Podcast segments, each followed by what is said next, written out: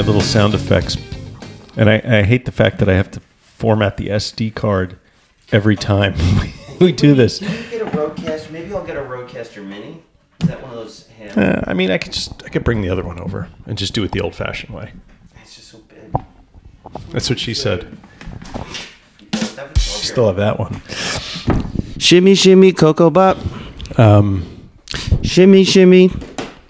all right, so it's been it's been a couple weeks, but here we are, finally getting underway at long last. And We have to Yeah. hurry because I have to take my dog for a haircut. Yeah, I'm um, very concerned with this dog of yours and uh, the uh, the haircut. And uh, apparently, there is a meth addict cutting uh, the, the dog's hair. Well, she's the assistant, and um, She's also a fan of the show, so just No, for all I know, she listens to the show. I mean, she uh, it's she's like one of those people who has left meth behind, but meth has not left her behind. Ah, you know what I mean? yes, yes. She still carries the the aura, the, a penumbra of meth around her, There- if there- you will. there's a glow, It's the yeah, the meth glow. meth glow. Know. that and uh, there's some dental concerns, but you know I'm Yeah. not here to to cast stones or small rocks, as the case may be, because Yeah. apparently we're talking about cocaine this week, a subject near and dear to my faltering heart. Yeah, crack, crack cocaine, um, and all the fun and pain you can have with it. Um, oh boy, Yeah, we.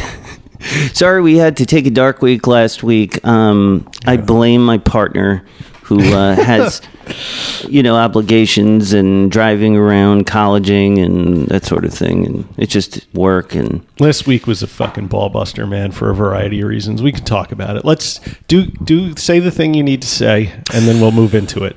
And we're back. Welcome to Recovery in the Middle Ages, the podcast about two middle-aged suburban dads and their pursuit of life, love, and recovery. I'm Nat X. And I'm Mike R. And boy, do we have a show for you Arr, today on talk our like a pirate day. M A. Arr. We discuss Bill Clegg's seminal work, Portrait of an Addict as a Young Man, uh, and it's basically a harrowing crackalog, uh, and it's a pretty pretty interesting book, and um, it's Mike and Nat in the morning. All this and more today on a very special edition of our M. Hey. welcome back, welcome back, Kotter. Yes, yes, thanks. Did I go somewhere?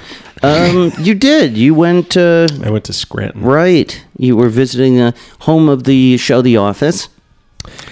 Yeah, you know, you watch The Office and you'd think Scranton is some some Shangri La of offices, but really it's just a dump. With all apologies to anybody that lives in From Scranton. Scranton, yeah. I mean, downtown's kind of a. I don't think anyone would come on and argue with me that downtown Scranton is Yeah. some sort of pinnacle of uh, urban sophistication. but um, yeah, I had to drop a very reluctant son off at college Yeah. He uh, the night before just decided to drop on us that he hates everything and Mm. uh, he doesn't uh, want to go and all this other stuff. God, And, I know the feeling. yeah, uh, you know, and I'm like, well, you have a week to let me know if you're going to carry this through, so I can get my money back. But Right. if you if I don't hear from you, then in for a penny, in for a, a fucking pound, in for twenty grand. so um, I haven't heard anything. So let's. Well, I mean, you know, not everybody's college experience is, um, you know, linear. yeah. Mine certainly wasn't. I mean, as many of you know, it took me 22 years to complete a, uh, my undergraduate. Uh, yeah, thank you, thank you. That was a big day for me. yeah, sometimes I just pick that uh, degree up and stare at it and go, "Yeah, Yeah. that's me. Right. I'm a bachelor now. Yeah. I can do whatever I want. Sorry, honey. Yeah, I was right behind you 13 years. And uh, I don't know. I, I've met very few people who's taken as long as you and I. Yeah, Most people are like, wow, it took me seven or eight years. yeah, yeah. And they're Uh, like, "Oh man," I'm like, "You have no idea, no idea. Uh, no idea." So yeah, that was part of the week, and then my son Jack had his uh, Birthday. Birthday. Yes. How old? Sixteenth birthday. Oy vey. So you know, this week is always mixed with sadness and happiness at the same time because his birth coincided with the death of my wife, unfortunately. Mm, oh wow. So it's always right, like a yeah. mixed bag. Although I've never, you know, I always try to make sure that he does not associate those two events in his mind with one another. Uh, but uh, that conversation is going to have to be had at some point in, in a little more detail. But Yeah. Um, that's tough.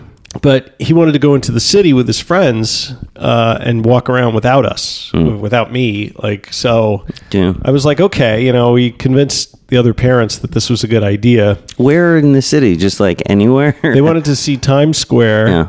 Chinatown, and Soho. I guess What, uh, not Funky Town. Not Funky You Town. avoided Funky I Town. did not take them to Funky Town. Um, Yeah. that's Funky Town. That's it.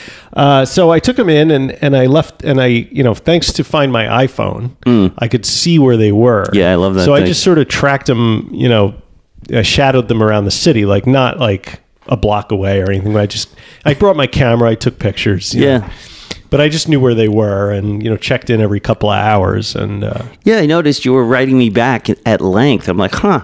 I guess uh, he's got some time or something, you know. Like it's, I'm having a real conversation. Yeah. Well, like like any true New Yorker, my son like lasted like five minutes in Times Square. He's like, "There's nothing here. This place sucks." And then they got on the subway and went downtown. you Yeah. know? Uh, but I didn't realize that, so I'm kind of lingering around in Times Square. I saw the naked cowboy, Oh, how is you know, and Desnudas, the the women who just stand there with like no clothes on and take pictures with tourists for money. And I saw Elmo get into a fight with Spider Man, Oh. and it was the usual hijinks going on in Times Square. Yeah. That naked cowboy's got to be uh, 70 years old now. He looks good. Yeah. Yeah. The naked cowboy's in good shape. He's just wearing his, you know, diaper or whatever that thing is that he wears, and uh, it was kind of funny because it was chilly that day, and he's He doesn't care. He doesn't care. He just walks around. He's like a like the like a mailman, like neither rain nor snow nor sleet. There Yeah. will be a naked cowboy. yeah. Know, God With bare wonders what kind of drugs he's on to keep him out there in all those weather uh, scenarios. But I would love to get him on the show. so I had a moment though. You know, I'm I'm down. To, you know, I have I don't really hang out in the city. Like if I go to the city, I go. You're doing something. I go to do You have some, I go to a museum, I go to a thing, a show or Right. something. But so this is the first time I really walked around Manhattan in years. How does it look? It's very different, but Yeah. that's why they call it New York. Right, Right. of Every course. time. Um, but there were some things that were old. For example, the area around Canal, well, Canal Street, uh, I go to, there's a little park in Chinatown. I don't know if you know where that is. There's guys in there who play like Chinese checkers. It's Yeah. all like Chinese immigrants. Yeah, I've heard of it. Mostly older. And uh, the first thing I see is these two cops surrounding this 80 year old Chinese man, and he's they're giving him a ticket and he, for Yeah. drinking out of a bag. And I'm thinking, Jesus Christ, guys! Like, Really? the Tombs is literally a block away. The courthouses are all right there, and these cops are just going around picking off the low hanging fruit. I guess uh, towards the end of January, they need to Meet make them some quotas. But it's, this guy is wasted. He's like 80 years old. He has no idea what's happening around him, and his friend is explaining and is translating between the, and he's drunk too. Nice. Between the, the cops and the and the guy that he has to go to court and all this. And I'm like, this guy's not going to court. he doesn't even know where court is, even though it's two blocks away. Yeah. So that was interesting. Then I used the bathroom in that park, and I haven't been in a New York City public bathroom. Public bathroom? Yeah, What is it? I didn't even There know were they had people like living in there. It was Oh. it was like uh, So it's nice then. no, Oh, but they're no. How- I mean, there was urine everywhere, like on the walls, on the floor, and then bloodstained fucking toilet paper. Every I'm like, Jesus Oh. Christ! Like, does anybody come in here and hose it out like once a day? Did it have like the blood spray on the ceiling? no, that's I, like the. I uh, know what that the is, heroin and, and I thing. don't. These are old Chinese men. I think they So it's just opium. missed the bowl. I, yeah, right. I don't- um, so so I was down there around five o'clock, right? And and I used to hang out in that neighborhood because I used to work in that neighborhood. So I'd get my lunch in Chinatown, you know, three Mm. out of five days of the week, and then after work, my wife, uh, who passed away, like she worked in the courts there because she was public defender, and so Mm. I would meet down at Winnie's or some of these other New York City bars. Right in Chinatown, and that was a little uh, inter- a little bit of a trigger, you know, just because Yeah. it had been so many years. But I remembered what it was like to sort of roll out of the office, Hmm. roll out of the courthouse, and go to these bars, and then sit in there, and you you know now cop. I'm like a kid in the candy store. Like I look through the window, and all these people are drinking whiskey and all this stuff, Wow. and it's not a i mean there was nostalgia certainly but there was no there was no desire to go in and participate you know That's interesting, um, you know, because this book that we're talking about today is like it takes place in New York and it's all about crack. And when I was listening to it, you know, I was thinking about doing it for the show, but I honestly had some hesitation to send it over to you because I knew I'm like, should I we even do this? I don't want to like make you uncomfortable because it's just like I felt like reading it like it really like ticks all those boxes Oh, yes. for like triggering even for me you know just because i also you know w- not to that extent but the crack i remember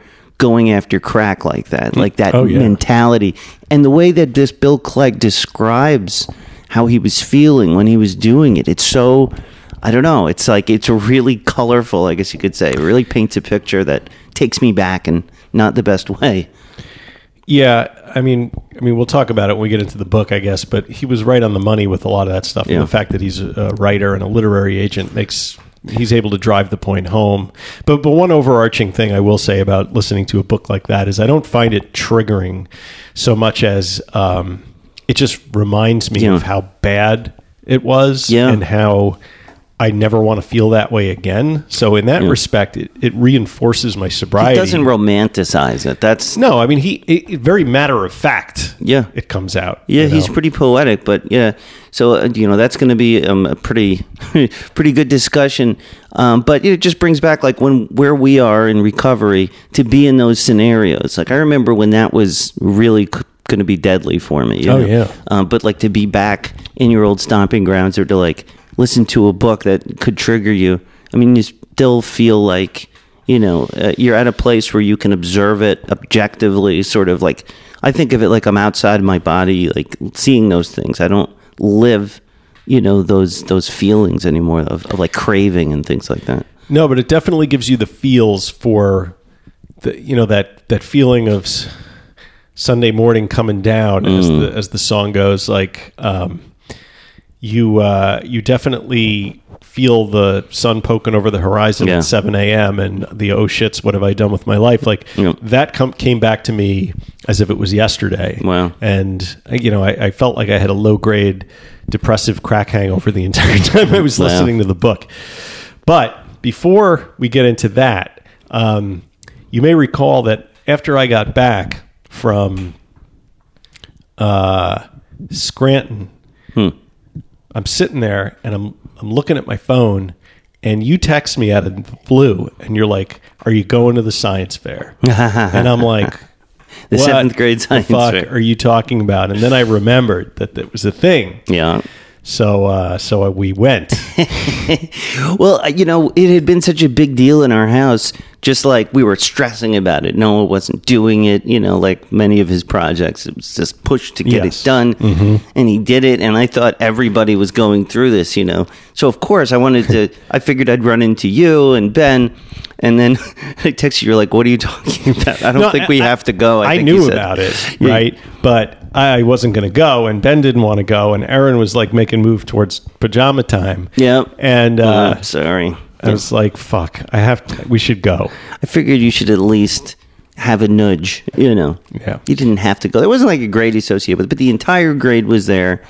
And I, uh, of course, seeing all those people that we know so well um, is always awkward for me. But um, Yeah, I don't know a lot of them all that well. Yeah. Like, there's a there's a lot of parents who have kids in like Jack's grade. Yeah. who were there, who I talked to. But I, as far as Ben's, because Ben doesn't have a ton of friends. Yeah. you know, he's he struggles with that, and, um, and Noah has the same problem in that grade. Yeah, and so there really is no parents that like I hang out and associate with. So I spent like an hour standing awkwardly up against the wall, uh, talking to you occasionally. Uh, but you like were holding court, man. Like this is a steady succession of parents. You seem to be well known in the community. I mean, Unfortunately. they all come up and want their their time to talk to you. Yes, they want to know where have you been? What have you been doing? Yes. How's the store? That's my favorite one. How's the store doing? Mm, in other words, you haven't been out there Have you been because- downtown yeah, in the last year? everything is closing. you know, It Bagels closed. that hurt. That Yeah. one. I used Uh, to eat there all the time. The place next to my old shop closed down. The florist. By the way, Mm. your old shop is that guy ever open? Um, I think that that was a front for something. Okay. You know, because the guy owned another cell phone shop across the street. Oh, and was surreptitiously opening this one. I think whatever scam he was working out didn't pan out or something. I don't know. yeah. I've never seen it open. Yeah. You know, And it's really, it's real- the whole thing's pretty shady. yeah. So I, I drag you out to this science fair, and I had zero expect. My wife didn't even come to this; it was just me, and I had zero expectations for Noah because I don't know. I didn't even see him really work on it. You know, I all I did was yell at him to do it, and I, and then I, I sort of forgot about it. And uh, and so there he is. He did this project, which was pretty cool. It- you know, it's very you know, it's it very goes along with um, how much we talk about grammar and word usage and in the house and just vocabulary. So he must have come up with this because I didn't give it to him. It was a poll to see how people pronounce things like what are the percentages of people who say caramel instead of caramel Right. and he had a few words and he had a qr code and it was pretty cool but i didn't think much of it to be honest with you i thought oh all right he, he's squeaking by again you know he had a nice looking board Yeah. which you know had a lot to do with my wife uh, but he put together a nice slideshow he's good with that stuff and so I had zero expectations. So I figured nothing's going to happen, whatever. But Noah, he stands in front of his science project the entire time and sells it. Every parent walks by and he sold his project. He was like going over it. He got them to vote. And he, was- he like he says, 40 year old women love me. And uh, he won the first overall just in popular vote, basically. Yeah. Um, he's like the Al Gore of science fairs. So, so there's like He won. There are awards that are given out by the teachers for the projects, and then there's the popularity contest. and your son was hustling, all week apparently to to get his peers to vote for him and stuff. And it was pretty pretty wild. It's unbelievable because it's not like he's a popular kid. Like, I mean, where there's like, I don't, like, he doesn't have like a ton of friends, like at all. You know, mm-hmm. I keep trying to get him to hang out with Ben, but it's like they're such loners. Yeah. like, I feel like they're, you know, it's like the lone wolf syndrome. But he, I did, it, it was so I was proud of him. I was shocked, and then I was mad at myself for not taking it more seriously. So I really tried to make up for it with overly praising him, and then feeling guilty that I dragged you out to this thing just to watch, uh, you know, Noah schmooze the whole room.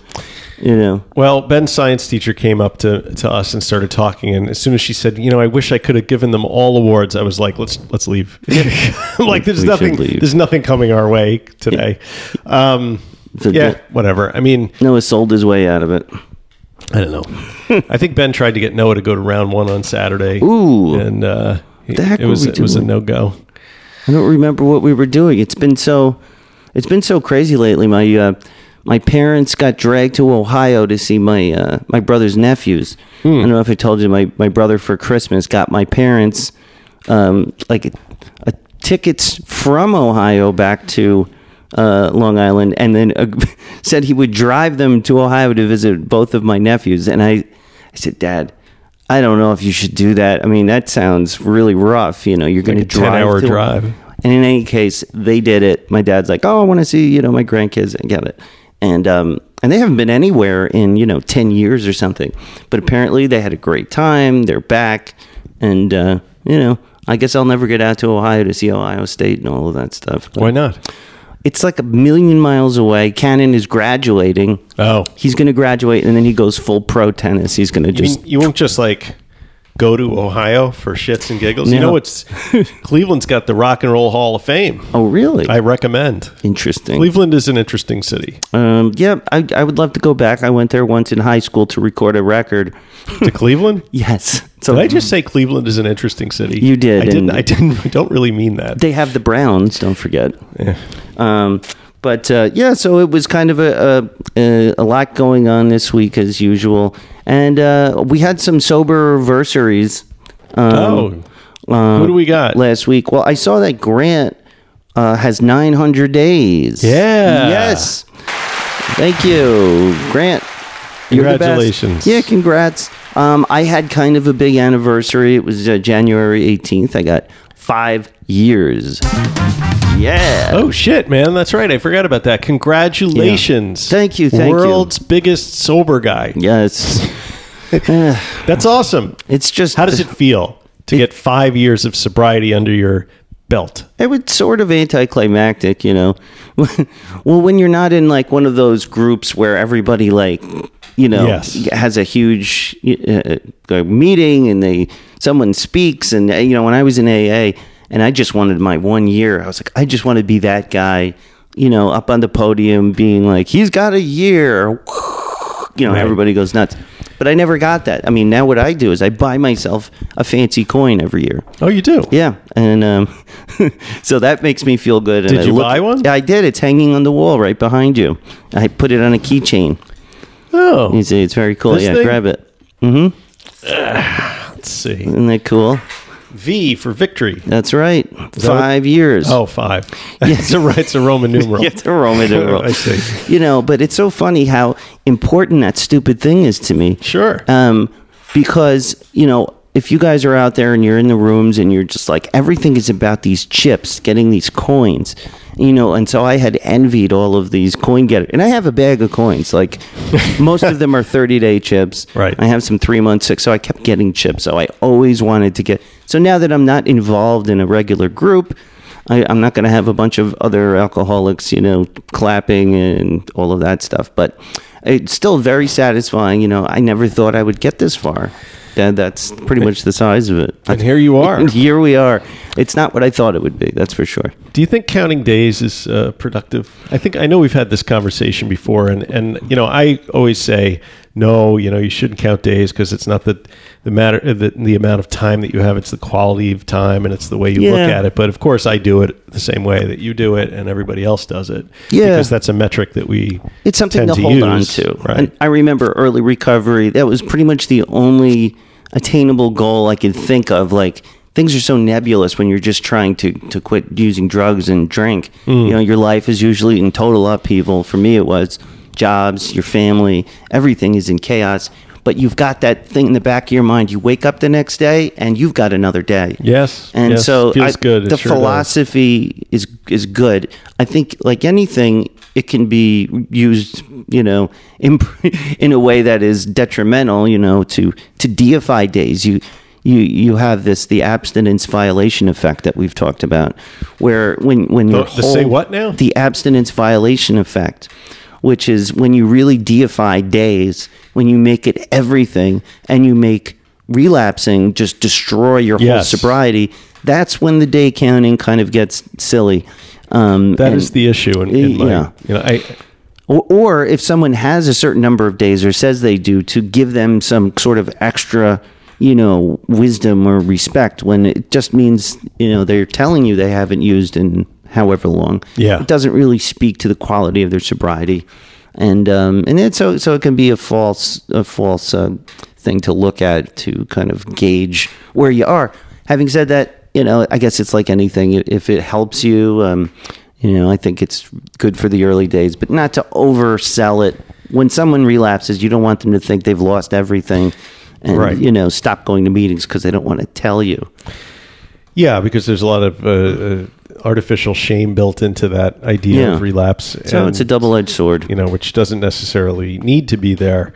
Um, all I know is that whenever anybody, like on the Sober Together app or some somewhere anywhere else, people reach out to me and say, you know, oh, I was doing so good, I had almost a year, and then I relapsed. I always tell them, I said, the way you have to look at it is, for the last hundred days, you were sober for ninety nine. That Yeah. means you were ninety nine percent sober for that Yeah. time period and that's you know a win in anyone's book and people usually feel really good when they hear that Yeah. and it because they it they look at it in a different way now i know there are some programs out there that would you know freak out about you know having Back to day one, they yeah used to say. right and and and that shame and and that kind of came up a little in the book too Yeah. you know uh, because we didn't just read one book for this show. We read two books for this show, right? Yeah. I mean, and I just finished 90 Days, his second book, like literally started five it- seconds before I walked into your house. So, yeah, and which is a great book, and I've I've read that one before, so it'll probably come back to me. But the first book, uh, yeah, and those books should really have been released together, I think, because it's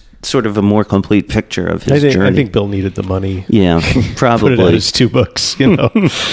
uh, yeah. So I think we got to. I don't remember when. When was the last show that we did? Do you know? a couple weeks ago. Was it January seventeenth? Was it before or after that? Um, looking at the calendar, it was my eyes aren't good enough to see the calendar. Um, a couple of weeks ago. Yeah, the seventeenth was a Saturday. Was it before then or after then? When the uh, oh, it was right. before then, Okay, I think. it was. Okay, so uh, we got a five star review then Yes, let's read it. from January seventeenth from RF, and I know who this is actually. RF thirty seven. Uh, been listening since day one by chance. Searching for sobriety podcasts. These guys are the best.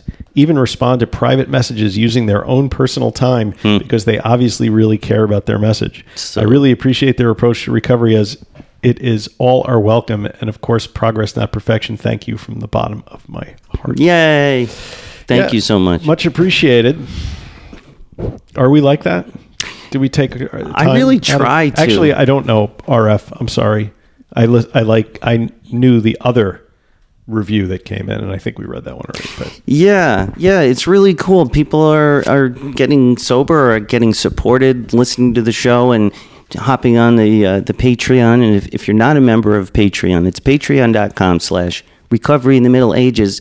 And we've been doing a lot of um, a lot of discussion and support on uh, on the Discord. And the Monksters met up in Florida in person, in freaking person. Yeah. I'm so it sounded awesome. I know. And uh, you know, it's really cool. So uh, people out there, you know, they're just coming together over the show and just recovering together. And it was nice to see some of the T-shirts.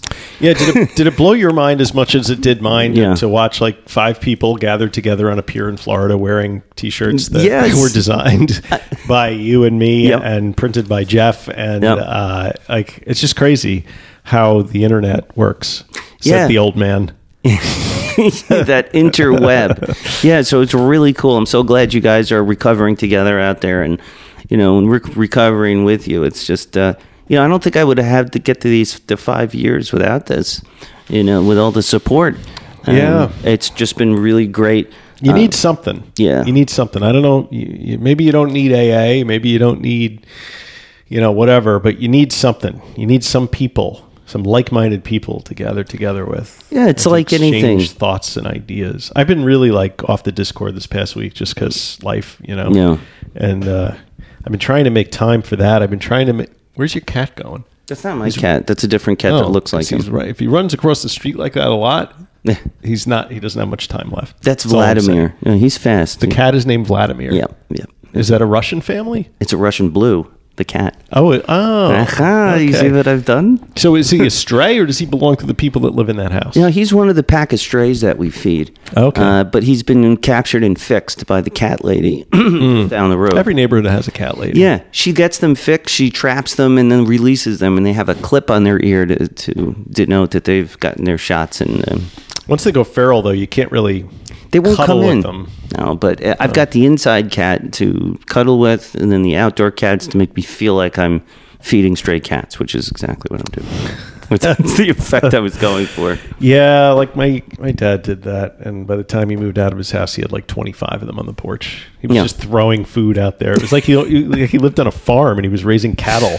Yeah, they're Except nobody ever tried to milk the fucking cats. No, was- God. Oh my goodness. Yeah. So that's that's me and my uh, band of roving cats. Well, it's a good thing you do for the cats of the neighborhood. I guess I don't know. I'm I'm just spinning right now. Spin it around. I, I heard from Sergeant Slaughter uh, yesterday and, and a couple days before that. Wait, before we started, you're like, he's like, why does why don't we talk about him anymore? And I'm like, so now you're going to talk about it. Well, it was Okay. just it's it's it's worth mentioning only because uh he, you know Only. he- only well we we had a bunch of updates about how he was doing you know and then it just sort of dropped off so in any case he's just kind of gotten back in in touch and he's doing well and uh, he just wanted to say hi to the Monksters. I told him, I said, leave a voicemail. We want a voicemail. Uh, Yeah. And uh, I said, call the RMA hotline at 516 888 6297. And you guys do that too. and we'll play it on the show. You get about three minutes. But he said, just tell us how you are on there. He's like, oh, no one wants to hear about all of I said, don't Yes, give us the do. details. Too much details. No, But- all the details. okay, give us all the details. if you need two, want the content. you know, call back and we'll play them both. So, Just tell us if you've seen the pileated woodpecker that's hanging out in Forest Park in Queens. yes, let That- me know. I want to know that because I've seen a lot of video of it, and I actually almost tried to talk Aaron into going to Queens on Sunday. I, I floated a trial balloon. Would you like to spend Sunday chasing a woodpecker around Forest Park? And Mm-hmm. She's like, is that a euphemism? and it wasn't, sadly. Um, but I don't think that that went over so well. I don't know. Although I did see an eagle yesterday in Oyster Bay. ah, Bald eagle. really? Yep. Where? Was he sitting Uh, on something? The corner or- of Cleft and West Shore Road, Okay, just like sitting there. sitting on a branch. What are you supposed to do when you see an eagle? You take a pic for I your take a club. picture. And then what? Do you post it on a. I posted it in LongIslandBirds.com. Aha. and I say I've seen eagles where before there were no eagles, and I get uh, lots of middle-aged, you know, uh, applause from all the men in there. And Yeah, women Sergeant who- Slaughter does the birding. Uh, and he told he tried to explain it to me one time, and it sounds like fun. I just uh, Does it sound like fun? To you? kind of. I mean, you're it's not like old enough yet. You're always chasing these birds around with your camera, and then there's a whole group of you, and you all upload the pictures, and you keep score. It's like fantasy football with um, cameras Birds. and birds, basically. You know, you go your whole life without even caring about birds until you hit like around fifty, and then all of a sudden they become interesting. Wow, birds, birds, birds, birds. Life slows down. It does. By the way, I joined the AARP last week. you did not. I did You're- because I got like uh, seventy-five dollars a night off hotel room in San Diego. the funniest thing is Erin gets a card too because she's uh, uh, She's a little younger than you, though. Yes, t- ten years younger. 10 years. She's like your age. Yeah. so now she's in the AARP. Nice. well. AARP. The benefits are endless. So I was coming back from Scranton after dropping my son off. I'm, I'm 55 years old. I just turned 55 beginning of January, right? And this that number for some reason is kind of st- stuck on me. Like Yeah. I'm like, it's not 54, it's fucking 55. Double right? nickels. And uh, uh, I'm driving back from Scranton. I stop at a Taco Bell somewhere in East Bumfuck, Pennsylvania, and I pull up. And I, I decide not to go to the drive-through because I got to go to the bathroom. So we're 55 and Yeah. yeah. talk. So I go into the, uh, the the thing and I'm ordering, you know, the tacos uh, and whatnot. And Erin's using the bathroom, and and the woman at the counter is like, "Will you be using the senior discount?" And I'm like, "What the fuck?"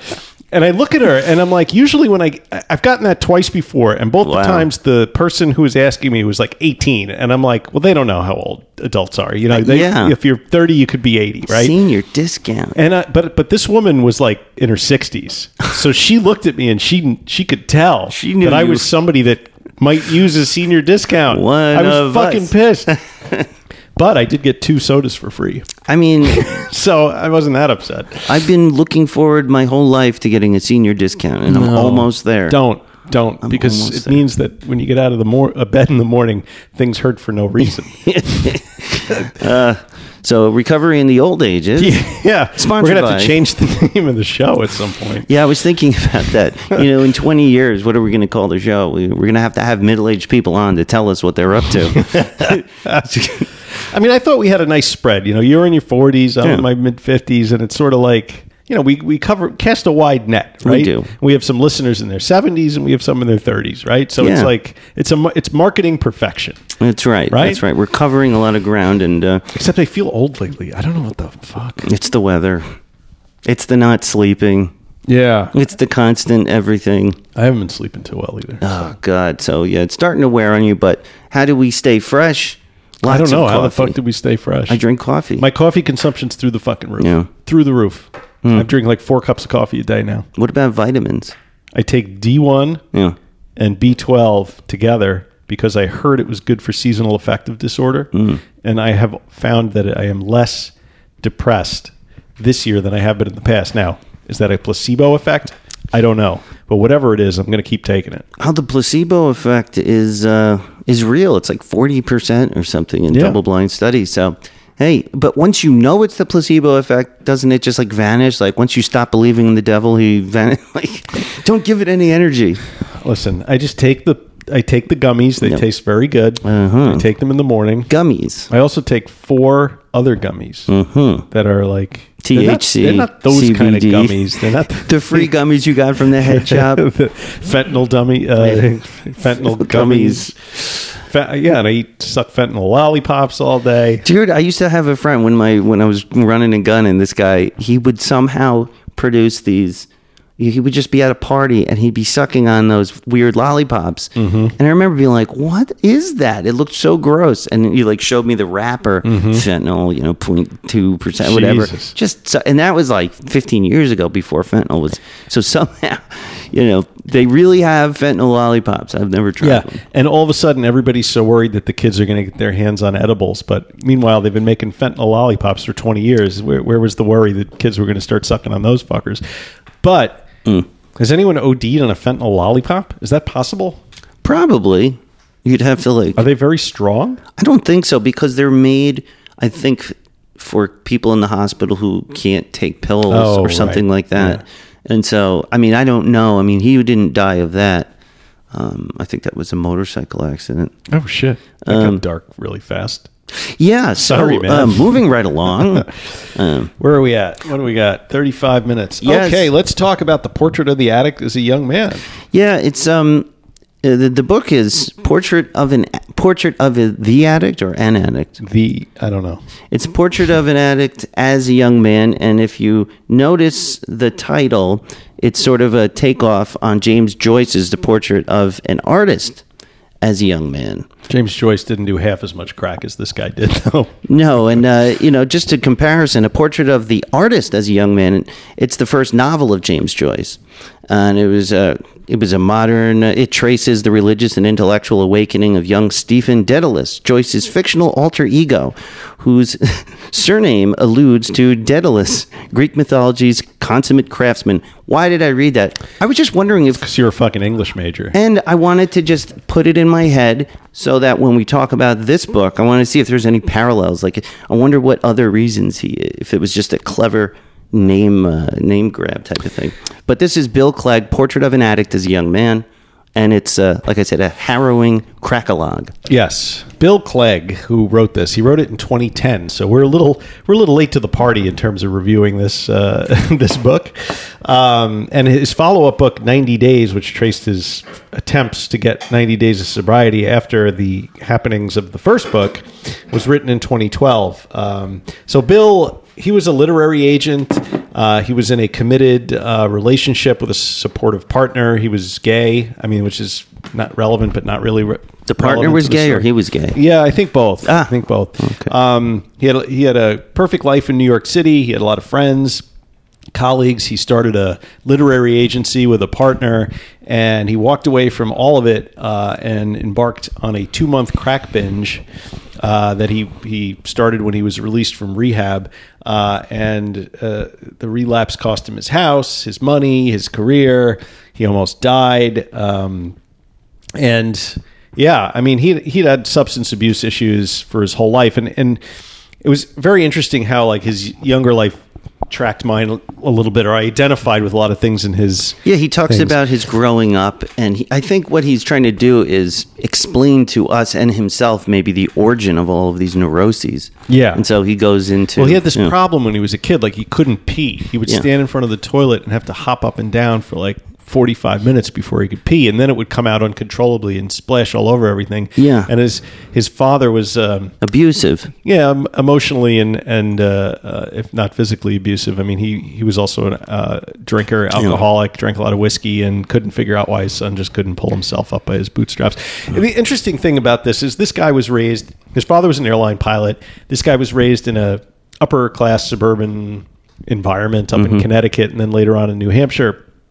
And uh, the you know I go through uh, Goodreads and I read some of the reviews of this book because I kind of want to see what you know what was the zeitgeist around Right. the time that the book came out, and there were so many people that were piling on this guy because they're like, oh, it's just another privileged you know white guy who you know had everything going for him and you know selfishly threw it all away, and you could always tell like you know, just sort of like doing a psychological analysis of the reviews on on Goodreads of, of addiction memoirs. Who has had an addict in their family that has fucked Right. things up? Who is addicted themselves and has uh, insight into how how these stories go, and who has no clue and just you know looks at this Yeah. completely from the outside. Um, but uh, I, I and that annoyed me because you know he he could be the the wealthiest, most privileged guy in the face of the earth, and you know it's still the same. It's Yeah. the same thing that happened to him, that happened to me, that happened to you. Right, you and, and it's this ignorant view that, like, you know, somehow it's even worse if you've had a what should have been a picturesque upbringing, Right. And yet you still, you idiot, you know, you've thrown it all away. I mean, you had it all. Now you're whining about it and trying to make more money. It's Right. just like they're not getting it. Right. Like the point is that this disease touches people from all socioeconomic, uh, you know, spec the whole spectrum of people, and uh, and no one's addiction or problems in addiction is any less valid than the next. Right. And so this, you know, and and we're obviously, or I'm defensive over it because I'm sort of in that same, you know, Yeah, me too. I threw it all away, and you know. Um, and tried to get it back, and uh, stupidly got addicted to this stuff. Um, but I think it's an important the way he describes what he went through. Um, I just it shines a light on on a group of people who need just as much help as as celebrities or very you know people who have it bad. You know, it's it's just as important, and um, and I think it was good. It was well But done. The funny thing is, like, I didn't feel that way about Matthew Perry. Like, I called him out for his obscene wealth and privilege and all that stuff. And, but I think the issue with Perry wasn't so much that It was I didn't, disingenuous. I, I did, yeah, I didn't think that Perry was like, um, in a you know a privileged person who didn't, you know, suffer. I, I, I just didn't like he, the way he was grinding it in everyone's face through the entire part, entire book. At least that was my perception of it. But this this guy, maybe he's a better writer. He's Yeah. uh, uh, you know, he certainly. So so my own crack experience lasted for roughly five or six years, from like 1986 to 1991. And I was in a lot of situations like this guy. And there's a quote from the book that really resonated with me that said, There will never be a time when I smoke crack that doesn't end with me on my knees, sometimes for hours, fingering the floor like a madman for crumbs. And I was like, Oh, yes. Yeah. Yes, been there, done that. And, um, uh, so, so the book really got inside my head, you Yeah. know, because he, he, he narrates in excruciating detail. Yes. You know, In poetic detail. Everything, the whole run, it was it was a two month long run, and he basically um, did it day by day. Know, it's almost like a diary. Like, um, and you know, I mean, I would, I mean, I thought I was pretty bad, but I'm kind, I was kind, I'm kind of rank amateur compared to this guy because he would go for for weeks on end, you know, and yeah, and you know, and part of it was the culture that he found himself in. I think he he got into book publishing, and uh, you know, from college, and but it, you know, and there was a series of uh, benefits he had from being, you know, um, from having certain types of friends, going to certain schools, you know. So he gets himself into the the book. It was like book publishing industry. Yeah. and uh, and and so he sort of all of his neuroses, you know, he tries to soothe with what's around him, and it sounds like, you know, he was seeking it. Um, but you know he had a very he was a very high functioning let's say Yeah. crack addict for a little bit and I thought that that was important to highlight that Yeah. it really shows how you can appear to be have it together and really underneath the surface you're a crack fiend Well, I mean, he uh, he was an alcoholic first, and then the crack came. And I mean, from my own perspective, I there was never a time in my life that I did cocaine that I hadn't had was been drinking first ever. Hmm. Right. Like, to me, they were like the the two things were married at the hip, but one always came first, right? Right. Um, but the idea that you can be a functional crackhead. Uh, it's extremely difficult I have I have questions about that. I mean, he may have thought that he was being functional, but it didn't take him very long. Right. I mean, you can disappear and you can have a day or two, a lost day or two, you know, and then reset the clock and 2 weeks later you can do it again and you can carry on like that for a period of time. But when you're going back to back, Yeah. there's no functionality. There's just you're getting from one hit to the next hit to Yeah. the next dealer to the next this, and you're out and and you keep going until you run out of money or you run out of time or whatever. Well, that was half his problem. was he had he, what he says was seventy thousand dollars or something in the bank at the start of this run, Right. And and so he just details like going through basically all of that, and you just watch as his relationship falls apart, as the things that he's worked so hard for, and uh, you know, and that he loves, he just slowly starts to not care, not show up. It's the same thing that I did. You know, uh, we, I had all of these things going for me, and then the more I focused on getting the next hit, whether it be crack or heroin or whatever I was into at the time, or a drink, you know, you just stop showing up. And then as you do that, it sort of piles up. People notice your family. Like you, you start to notice.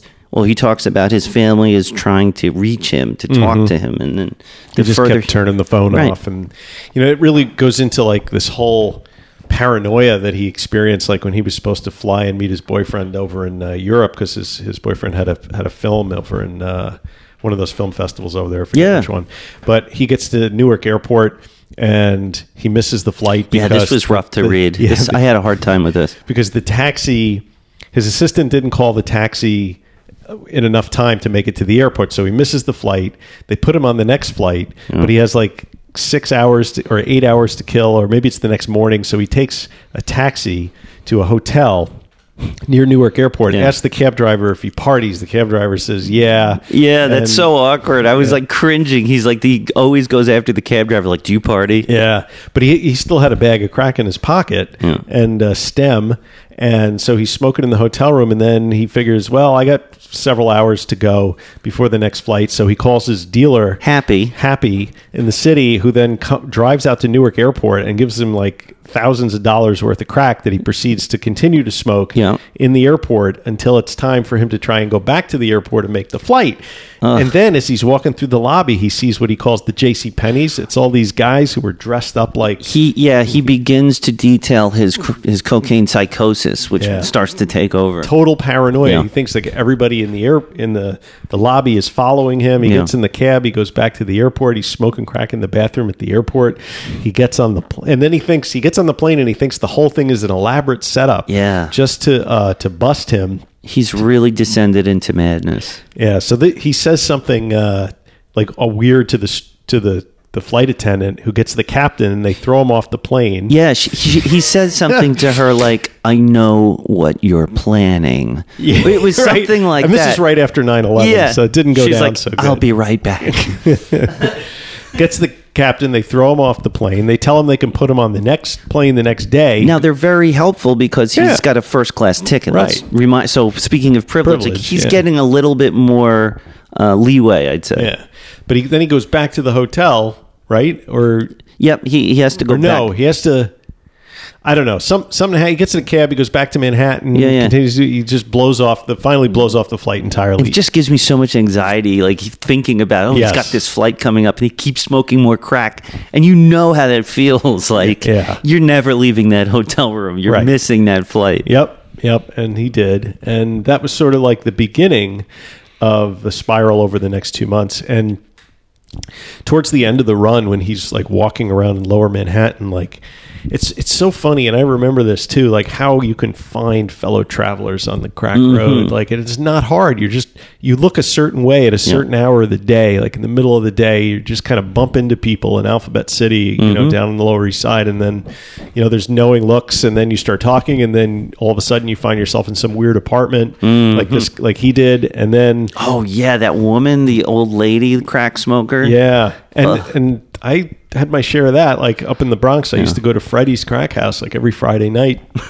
Friday at Freddy's um, with my check that I got from the Bronx Zoo, and I'd, I'd cash the check at the check cashing place, show up at Freddy's on Friday night, and leave sometime like late Saturday Wow. without a dollar in my pocket. And, you know, the birds chirping outside, and there's Ugh. that feeling, you know. And then I'd be like, well, I don't have any money for the rest of the week. And I. like eh, r- rinse and repeat, you know.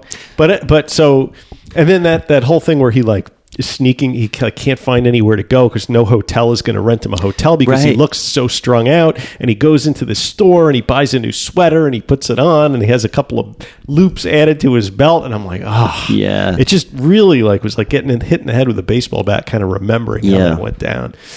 Yeah, that was so painful, and and just remembering that the kind of strange people that you find, you know, friendships with in those scenarios, like between 10 and 5 a.m. That's over, looking for crack. overstating the case, my friend. Yeah. Friendship is not what that is. I mean, we've if if out there, if you've been on the run like this, on a run, the people you end up with uh, and the places you go Yeah. can sometimes be the scariest part. Um, now he locks out. He's like when he's walking around looking for a hotel, and he, they're not letting him in. Like he tries to go to the hotel Giraffe, which I've stayed in, by the way. Oh, really? Yeah, we, my wife and I used to go there. It's a really cool little boutique hotel, and uh, and so he describes going in to get a room, and the person, it's like a, a younger guy, Right. starts checking him in, and then the manager comes over and she's like, "Oh, hold on one second. and she looks at the computer and goes, "Um, it looks like there's nothing tonight. I'm so sorry." And he's like, "Oh, just to be rejected." And then he starts to walk I guess down the street or to a, a worse part of town maybe, Mm. and he sees people congregating outside. Something Yeah. like from The Wire. I don't know if you've seen that show, The Wire, Yeah, yeah, where it's those courtyard. You know, it's something like that, and he can eyeball. There's one guy who looks like he's in charge, Right. Or it probably is selling things, or everybody is coming to him, and then he looks the guy in the eye, and the guy I think recognizes instantly. Wh- Right. what this guy needs, and he's like, "I need a place to go," you know, Yeah. to be. And so the guy says, "I, you know," he goes, "I'll make it worth your while." Right. Is what uh, Bill says, and so the guy, for some reason, trusts him. Brings him upstairs to a woman, probably in her sixties or 70s who does nothing but smoke crack and knit in this Mm-hmm. Yeah. little apartment. She makes these weird art art projects. Yeah. that that he describes as like being twenty five percent away from being beautiful or something. Yeah, you know? yeah, yeah. So he he finds himself, and then he gives the guy two hundred. But the guy goes, "So, uh, are you, is it worth my while or something?" And Yeah. he goes, hands him two hundred dollars. He goes, "Yes, yes, it is." Yeah. So Bill goes into this apartment, this really small apartment, in probably one of these, um, you know, those I, I, what do you call them, the project type buildings, or do you think it was something different, like in No, the I, Bronx? I'm pretty sure I know where he was. Yeah. he was on the on the Lower East Side. There's a there's a couple of, of housing projects down there. Right. So he he gets in there and he doesn't seem phased at all because she seems. If you've seen The Matrix, I picture the Oracle, you know, Right. making the cookies. Except yeah. You know, uh, and so he gives her money to go get, and they just smoke crack together. Right. And uh, and he feels, I guess, safe. But I mean, I got that feeling that I used to get when I would find myself in these places, and when you just like become aware for a minute of just where the fuck Mm-hmm. you are. And man, I got those chills. Yep. It's like that haunted feeling. You're like, oh fuck, here I am. Um, I'm so fucking glad I don't do that. oh my god, the place is ugh. So, um, but he gets out of it. You know, um, he gets out of that place, and then um, you know he he, he details like exactly and it's amazing the the way his relationship falls apart mm-hmm. the way he treats his boyfriend who they were very close and uh, and with some very weird you know situations and you can just see that this guy who's uh, pretty normal you know high functioning is doesn't know what to do you know and it reminded me of all the loved ones in my life that when I was in that state like that look in their eye like they just don't know what to make of what you're doing because Right. it makes zero sense. That relationship though was strange, and he he alludes more to it in uh, the second book, Ninety Days. You know, which sort of picks up where the first book left off. But that it was an incredibly codependent relationship uh, to the point where this guy like like they actually rekindled their relationship in the second book. But it became clear that if he didn't need he didn't need him the same way. They didn't need each other, and so it kind of fell apart. Yeah, like um, interesting.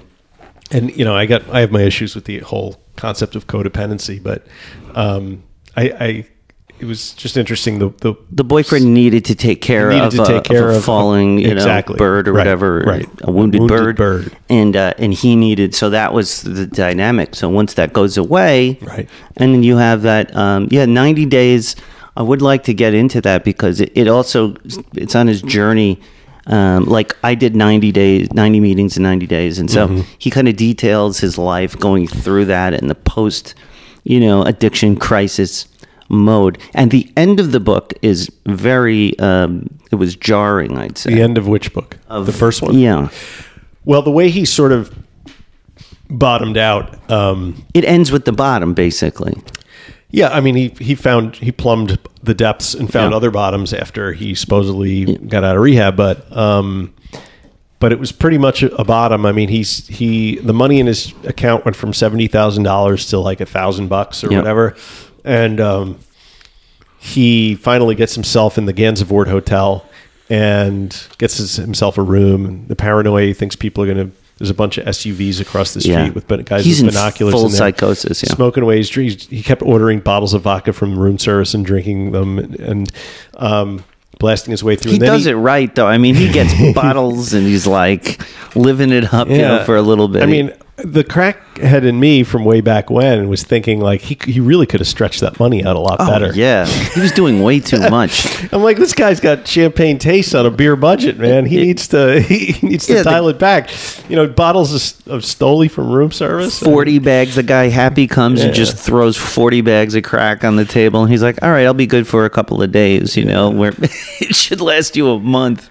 But then he he started um, checking him. You know, his suicidal thinking, sort of on the surface, which is kind of where mine was during that period. I would just kind of like contemplate whether or not if I jumped off the balcony, I would die if I hit the ground. And and he says that a lot. Like, you know, I, is this hotel room high enough that when I'm done with this, I can just Yeah. jump, jump off and hit the ground? And I, I used to think like that all the time. I'm like, you know, if I jumped in front of the train right now, would would that do it?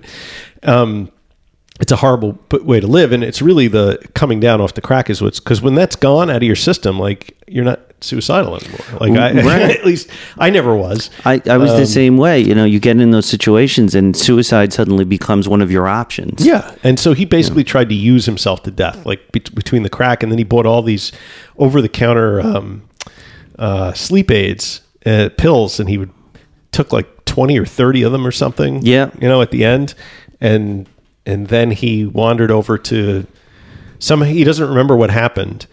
Uh he, the, the pills started kicking in and then he wanders over to his old apartment where he lived with his boyfriend and the boyfriend had changed the locks and this, this whole like thing.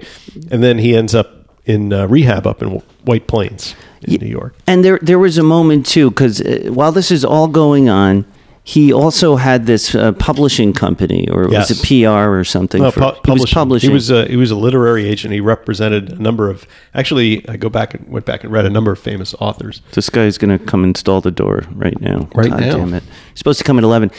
Um, and uh, just watching how his business also collapses, Yeah. you know, and he just starts vanishing. And, um, and then at some point, he just tells his partner, um, you know, this is, I'm not coming in. You should Right. move on. Right. Okay, we're going to take a break and be right back After after, these these words.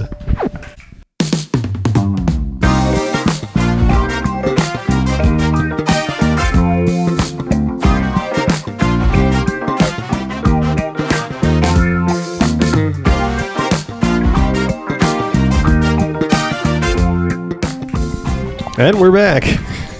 And we're back. You know Um, what? You know what? The guy's he's got he's got hearing aids.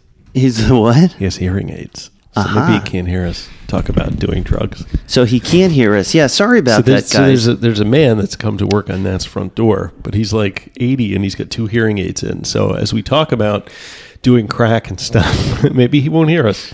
Yeah, so sorry. He was supposed to come at 11. We're getting a front door. This is uh, very inconvenient.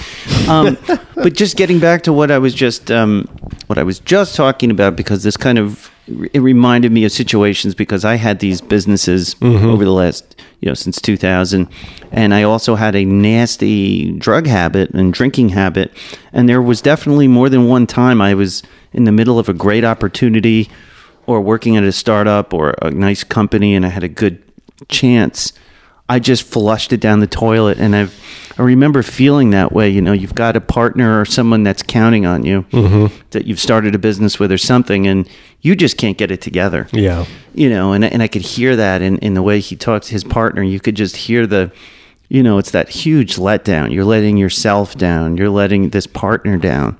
And you're throwing it away. And he does. He does. And even in that moment when he's writing to her, when he tells Kate, you know, just go on without me. This isn't. I've, I've gone out again. I've got. Mm-hmm. I've gone back, and uh, yeah, he just he burns it all down. burns it all down. Yeah. But he needed. I guess he needed. It's sort of like Joseph Naus realized that he needed to burn it all down to rebuild it back up in a better, in a better, healthier way. I mean, Naus was a little more upfront about, you know, um, having that like in his consciousness. He had like sort of a light bulb moment when he was like, I had to design this perfect self destruction in Yeah. order to rebuild. You know. Well, it's a nice way of looking at it. If you have the positive is, spin, like is. a horrifying drug. Uh, I mean, he came out of yeah. he came out of uh, rehab like over a hundred thousand dollars in debt. You Yeah. know, to lawyers, to his partner, to you know, all this stuff. And Yeah, fact- he had the same type of thing with his law firm. I mean, that was so. That's um, for the high functioning quote unquote addict. There's a lot of times a great job that goes down the toilet with uh, with your addiction. yeah, yeah. So, so that's at the end of um, at the end of uh, Portrait of the Addict. He goes to a rehab in White Plains and spends how long was he there for? A month. Uh, yeah, 28 days probably. Yeah. And then comes back to the city and tries to restart his, his life. And I guess there was a, a few failed intervention attempts when he was on his, you know, two month run. Yeah. And he would just literally ran away from the people that came to try and drag him off to rehab.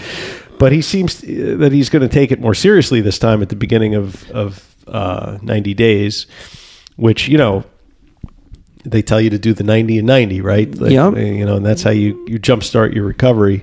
Uh, Yeah, I believe in that. I did a 90 and 90, um, and it was when I had no car Mm-hmm. either. So that's when one of the reasons I still love AA is because it got me through times that I couldn't have gotten through Mm-hmm. otherwise. I mean, know. I, I uh, when I my last binge uh, in 1993, maybe because I had one last hurrah like this guy, although not not as it was only a night long.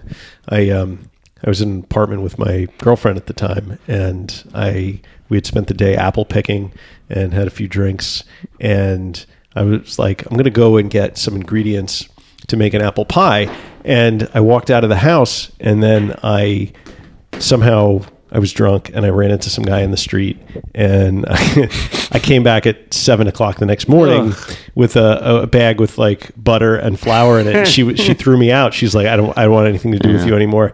And I was like, okay. And I went home to um, my parents' house on Long Island, curled up in a ball, and then called a friend of mine the next day who uh, had been in AA for like five or six years at that point, and he took me to a meeting, and I did the same thing, the the 90 and uh, yeah, I had uh, I didn't go to too many meetings after that, but managed to stay sober for a couple of years. Um, Yeah, it gets you into the it like ensconces you Yeah. in the don't use, And- don't and- drink. There's a social aspect. They Yeah. pick you up I mean, if you that's need a ride. That's the good part of it. Yeah. You know, but you know the the bad part of it. I, I- mean, to me, like I, I'm watching this poor guy suffer like relapse after relapse after relapse, Yeah. and there's no nobody says to him, maybe you need some naltrexone, yeah. or maybe you need to see a therapist, or maybe you need, you know, it's just like keep coming back, which is great if you co- keep coming if back. you can, if you don't jump off that balcony on your next relapse, right then just- you can come back. right but just like everybody else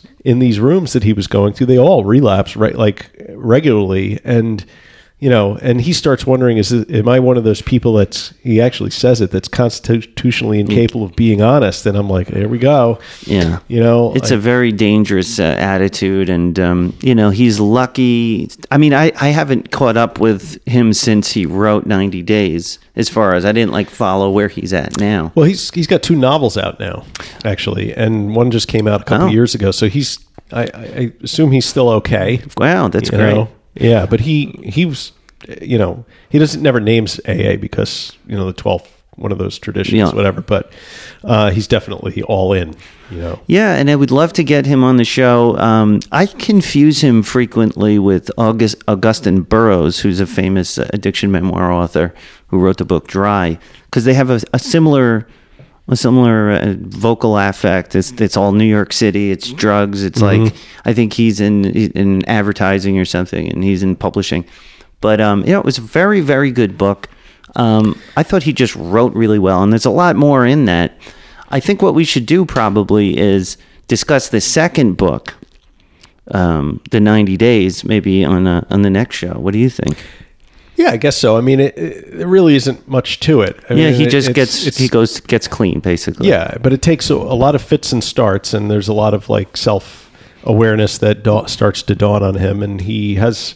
It's a very rocky road. There's a lot of relapses, and the one that scared me. You know, let's just finish finish Bill Clegg today. Yeah, okay. There's not much more. I mean, you know, at the end of the book, uh, he says that he submits the the 90 day manuscript to his publisher, and then he goes to um, Bangkok to meet a friend over there to hang out for a little bit, and he goes to the ho- he's when he's on his way from the airport to the hotel the taxi driver i don't know what it is with this guy and taxi drivers but he always seems to get in trouble with taxi drivers. Yep. the taxi driver's like you like boy? You like girl? You like drugs? And He's he like, goes "Yes." yes. And the, and so the taxi driver gives him a phone number. He goes to the hotel and a couple weeks earlier his friend john had said to him they were sitting in the, the lobby of a hotel and his friend john said to him i had the best gin and tonic of my life in this hotel and that thought just lodged in his Yeah. head and he started like working over that thought and kept picturing the glass with the, Yeah, the this beads of sweat and go- and, yeah. the, and the lime and everything and he couldn't let go of it for like weeks and so he finally gets to the hotel a couple weeks later, checks himself in. He's got this guy's number in his pocket, and he's six years sober. Mind you, he's just submitted the manuscript 90 days. Right. And he calls room service, orders a bottle of vodka, um, drinks four drinks, and is on his way to go call that number. Um, Right. When he sees that uh, his sponsee, somebody he's been helping out, has called him like four or five times across international date lines and needs help, and it kind of smacked him back to his senses. Yeah, it's that 12th step that you know, one alcoholic helping another. Yeah, but then he but then he lied about the. He's told everybody that he almost relapsed, and he's he said as soon as I told that lie, Yep. all of a sudden like I felt like I was lying about everything, like I had this hidden personality again, like I was hiding things, you know, and so like this this whole idea of like brutal like not brutal honesty, Rigorous rigorous honesty. honesty. Yes. He had, and he finally comes clean, and then I guess adds another chapter to to ninety days, the book. But uh, he's like, but it was funny because he's like, you know, I had this vision in my head of this perfect gin and tonic, Yeah. you know, uh, in this- in romanticizing. this bar, and he's like, and at the end of the day, I'm in my hotel room, and it's a glass of, it's a it's a dirty glass of vodka with like half of an orange peel that I found in the fruit basket in it. And he's like, he's like, that's what you know how the mind works, you know. Yeah, that, it's so funny, and it, and it rings so true that, especially the honesty thing, like half of the work I had to do to to get clean and get five years is to learn how to be honest because I got in such a habit, basically, of everything was a lie. Um, and you know, I, I almost didn't know how to be honest, and so that was one of the good things about going to these recovery groups, and you know, even though it was court ordered, is it forces you to at least try, you Right. know, and get sort of an accepting response and that sort of thing. So yeah, I can totally, I can, I can relate to that because there have been times in my sobriety where it would be easy to lie about something to not have to deal with it. Yeah. And I'm not saying every single time I'm honest, you know, but you know, when I am faced with that choice, I really struggle because I know that the dishonesty, you know, even if I'm being honest about something stupid that doesn't even matter, mm-hmm. I want to do that because I remember who I was. I remember that lying for no reason, just to, you know, self-preservation. And so, in order to keep, you know, your your good habits going and your your your conscience clean, for me, yeah, just like he said, you keep that rigorous honesty, and that goes a long way. And it's not easy. I think that's why you see so many addiction memoirs. Yeah. Also, actually, because people feel like they need to get the whole thing out in front of as many people as possible. So there's nothing. You know what they there's call that? nothing Left. Confession, Confession. prayer, Right. Confession, Okay. good works. You can con- sounds like religion. You can confess in a little booth. yeah. Depends on what kind of booth. Is it Times Or- Square of the '80s? That's a different kind of kind of different confession. kind of. or, or on your knees, either way. Either way, or you can confess, uh, you know, publicly in front of thousands of people. If you happen to have, be a literary agent, it's helpful. Uh, yeah, or you have a podcast and we can spew all of our stuff all over the place, so everybody is. That's like Times Square in the '80s too. Right. Um, so So they're good books. Uh, two thumbs up for me. I I don't know if that's because he's a good writer or because I identified with a lot of the story. Um, you know, I'm I'm not an AA guy, but I really appreciated him sharing the entire arc of his recovery. Yeah, a- and it's a common one. Nic Sheff had the same thing with his books. Just when he finished writing his memoir, I think it was Tweak, Yeah. he goes and relapses horrifically, and his second book is about in between the two books. and you got to give yourself content somehow, right? yeah, but um, let me just say this: these books are predictable in a lot of ways. I mean, it, it follows all of these addiction memoirs follow this sim- similar story arc, right? Right. So why is this worth listening to? Why is this worth reading? The way he describes his experiences Mm-hmm. are what really makes this book, and his delivery uh, when he reads it himself. I like it. He's Oh, a yeah. little dry, Yep. but it, there's something about these books, kind of like with Joseph Naus, his writing. It's not the same kind of writing, but in the same way, the way he writes these experiences, even though they're kind of it's been done type of thing, Mm-hmm. it's really brilliant, or it really spoke to me. So, you know, read these books, listen to them, let us know what you think. Come on the uh, Patreon, uh, on the Discord, or come to the private Facebook group and, and tell us what you think. You know, are we far off? Are we getting close? Do you disagree? Agree? I'd love to have these debates and uh, these discussions. I think it's it's part of what keeps me clean. So let's let's keep talking about it. Are we far off, man? Are we far out? Oh, far out. Far out, man. Yeah, far out.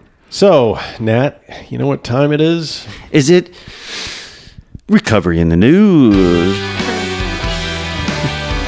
Just drop that. Recovery in the news. Recovery in the news. Recovery. Recovery in the news, motherfucker. Yeah. Yeah. I was. I think he key. did that at like 120, and I think the Damn it. recovery of the news is more like 100. Yeah, it's a little- Oh, sorry, guys. Recovery in the news. Uh, This being dry January, there's so many alcohol. There are so many alcohol-related articles floating around out there in the yeah, I've noticed this. zeitgeist. Um, Interesting. and one just popped up that I thought was good. Actually, a few, and I had to choose one. So, from the Washington Post this week, uh, it's on your mind column: how cutting back on alcohol can help depression and anxiety. Um, but that's not how it was sold to me on Facebook. They they threw another title on it, like even small amounts of drinking can cause depression and anxiety, or something along those lines. Is this, this guy in, in the doorway? now? Yeah. All right. Um, so people. There's construction noise. Yeah. So people uh, taking part in Dry January may notice they have an improved mood, clearer thinking, and better sleep. Okay. Um,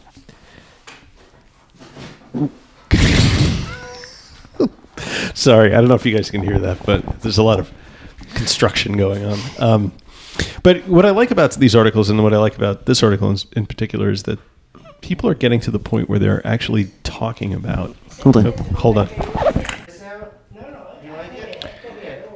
Sounds like we're about to have a lot of noise in here. I think this guy's going to be running a circular saw while Nat moves shoes and things out of the way to let this fella get going here. Great timing. Okay. So what I think is is really interesting about these articles is they're finally starting to talk about the negative effects of alcohol use even when you're drinking Yeah. that would not be considered, you know, problematic. Right, like the New York Times has had a couple of articles when it's like experts, you know, is that one of them where like experts are saying even a little bit is harmful, so why are we still promoting alcohol? That that's kind of how this article came across my Facebook Yeah. feed. But what they really do is they go into the fact that um, that they talk about like that alcohol is immediately rewarding depending on how quickly you drink and how fast your blood alcohol rises. And Right. it, is by turns relaxing, euphoric, and disinhibiting. But most people don't appreciate that while the pleasurable effects of alcohol are nearly instantaneous, the negative effects are dis- delayed, often by several hours or days, and that time lag makes it hard to see the connection between alcohol and its adverse effects. Yeah, days, months, years. I mean, But but that's like a, a focus. I feel like they don't really take. They're not. What they're saying is you, you can drink a couple of glasses of wine every day to unwind, but not have any idea like how much that small amount of alcohol is affecting you. Right. Like they talk about um, the guy who wrote the article says that he has a, a patient in his mid 40s, I guess he's a doctor, who he was treating for depression, who had become inexplicably anxious and depressed with the return of insomnia after many weeks of solid improvement. And they tried to, he tried to figure out why he was having these problems and then when he acquired inquired about his alcohol consumption he discovered that the guy was um, had resumed his usual habit of two or three glasses of wine at dinner as soon as he started to feel better, didn't tell his doctor about it, and then all of a sudden had the insomnia every night. Right. So, um, and then he asked he asked his doctor for a prescription prescription for Ambien. Of course. And his doctor's like, "Why don't you stop drinking over the weekend and let's see what happens to your mood on Monday and your sleep over the weekend?" And the guy stops and remarkably is able to sleep through the night and his anxiety goes way down his depression Yeah. goes way down It's amazing that he could stop. it is Yeah.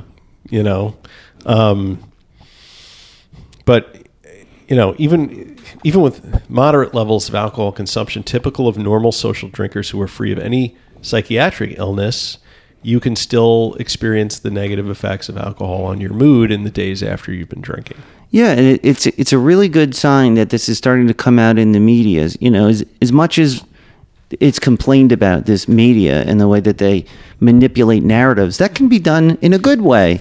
You know, if it's a good narrative, it's something that to make people healthier. And it seems like, in the same way that electric cars have become more hip, uh, cool, and it's like it's not um you know, and that's helping you know what i mean because in the same way the alcohol lobby maybe is starting to take a little bit of a hit you know because at some point there will be journalists there will be researchers who aren't in bed with these companies who are going to grow up just studying this stuff and go what this is re- like you know uh, scotch is used to like uh, disinfect wounds in zombie Yeah. movies you Right. know and that, that, that's evidence right there. Um, you know, and I think that's such a great thing that we're starting to see this, and maybe this will make the you know change the paradigm. Um, but unfortunately, or I don't know. fortunately, marijuana, you know, cannabis is sort of rising up to fill that void. Right. You know, it's like when you kill one terrorist leader, another one raises up.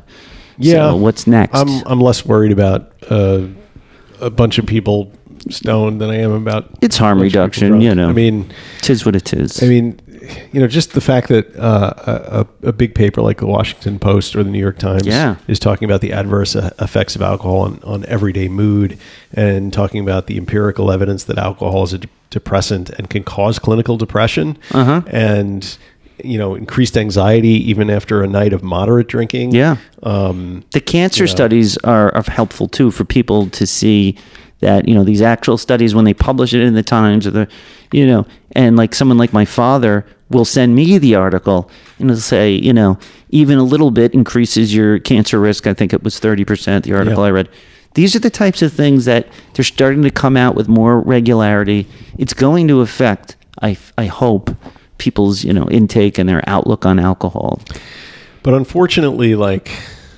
still at the end of the day, that New York Times article we discussed a couple weeks Yeah. ago, they didn't recommend at the end they say complete. well you don't have to stop, even Yeah. though even though two or three, you know, drinks uh, a, a day is is a cause for concern about long lasting effects on your ability to think. Yeah. and you know, you don't have to cut, you don't have to quit entirely. And, and even this article, you know. Um, even if you resume your drinking, you may decide to scale back now that you've seen for yourself some of the downsides of alcohol to your mental Yeah. health. Like, it's it's it just seems like they can never take the final step and say, you know what, this stuff is poison. It's not good for you. You've been manipulated by mark- markets for all these years, uh, mar- marketing efforts, and you really should not drink at all. Well- Like, why can't we just, as a society, get that out there? maybe in, in those scenarios, if I'm making excuses for the newspapers, maybe they're they're taking the like the Star Trek non-interference policy, the Prime Directive. They want to give you the information, but they don't want to tell you what to do. No, what they're taking is money from the alcohol industry Maybe. to advertise. I mean, the New York Times has a wine of the month club. I see. Yeah. So they're not. I don't know. Yeah, you're right. I mean, it's one of those things. The people, it, like, it's good. They're giving the information. And they're sort of saying, but you know, I'm not telling you to stop drinking. Right. Maybe it's wink, wink. But you know what, though? know. That's what I would needed to hear. Like, Yeah. when I was reading all these articles and they never said stop. Right. You know, Yeah, one glass of wine, it's good for your heart. I've been hearing that my entire fucking life. One glass of red wine And it's not true. each night. No, it's fucking bullshit. You just drink grape juice, idiot. Yeah. Like that will give you your antioxidants. That's right. Um, Just eat a fistful of fucking blueberries. You don't need to. you drink wine. It's crazy. And I think Yeah, I think we're done. I think we're done. I have to take my dog to the salon. Recovery in the news. Uh,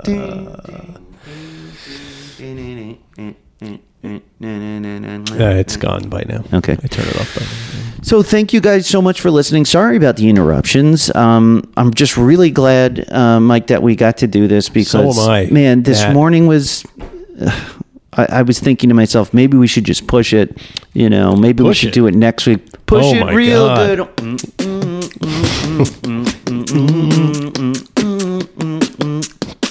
Wow.